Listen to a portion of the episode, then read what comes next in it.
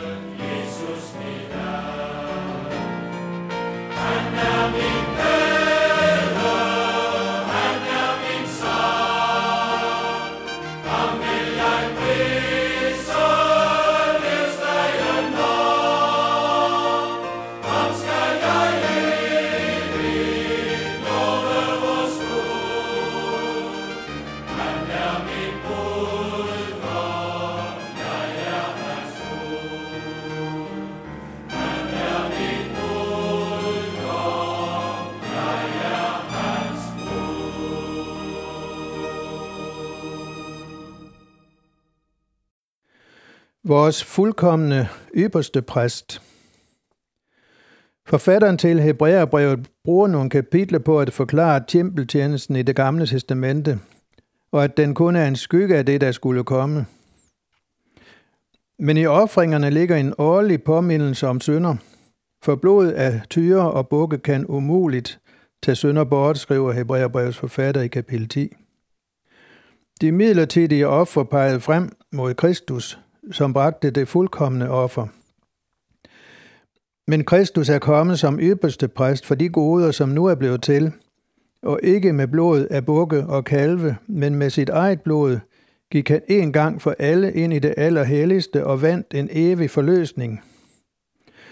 Når nu blodet af bukke og tyre og asken af en ung ko ved at stænkes på mennesker, som er blevet urene, helliger dem og gør dem rene i det ydre, så må Kristus, der i kraft af en evig ånd frembare sig selv som et lydefrit offer til Gud, med sit blod langt bedre kunne rense vores samvittighed fra døde gerninger, så vi kan tjene den levende Gud, understreger Hebræerbrevet.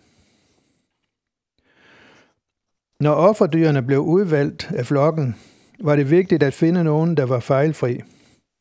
Flere steder fortæller det nye testamente også, at Jesus var uden synd.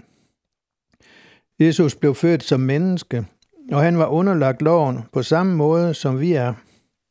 Paulus siger i Galaterbrevet, kapitel 4, Men da tidens fylde kom, sendte Gud sin søn, født af en kvinde, født under loven, for at han skulle løskøbe dem, der var under loven, for at vi skulle få barnekår. Hebræerbrevets forfatter kalder Jesus for vores himmelske ypperste præst, og han siger, for vi har ikke en ypperste præst, der ikke kan have medfølelse med vores skrøbeligheder, men en, der er blevet fristet i alle ting, ligesom vi, dog uden synd. Jesus levede et syndfrit liv. Frelsen kan beskrives som det at bytte med Jesus. Vi skrives ind i livets bog, som handler om Jesus, og dermed bliver hans fuldkommende liv vores. Samtidig overtager han vores syndige liv og tager straffen for det. Paulus skriver det meget stærkt. Jesus, der ikke kendte til synd, har Gud gjort til synd for os, for at vi kunne blive Guds retfærdighed i ham.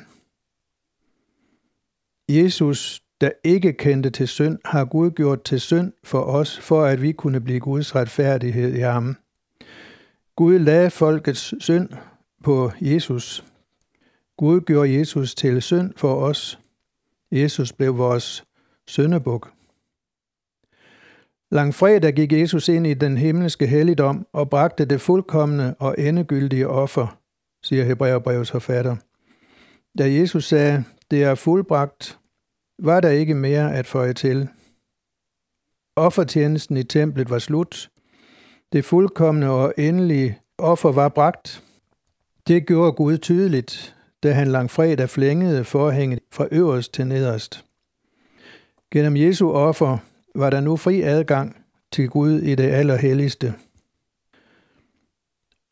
Og Gud satte en streg under det, da templet nogle år senere blev jævnet med jorden, så jøderne derefter ikke har kunnet bringe blodige offer, for det kunne kun ske i templet. Jesu ypperste præstlige gerning for os peger også fremad. Kapitel 9 i Hebræerbrevet slutter således, For Kristus gik ikke ind i en helligdom, som er gjort med hænder, og kun er en efterligning af den virkelige, men ind i selve himlen for nu at træde frem for Guds ansigt til gavn for os, for at udslette synden ved sit offer.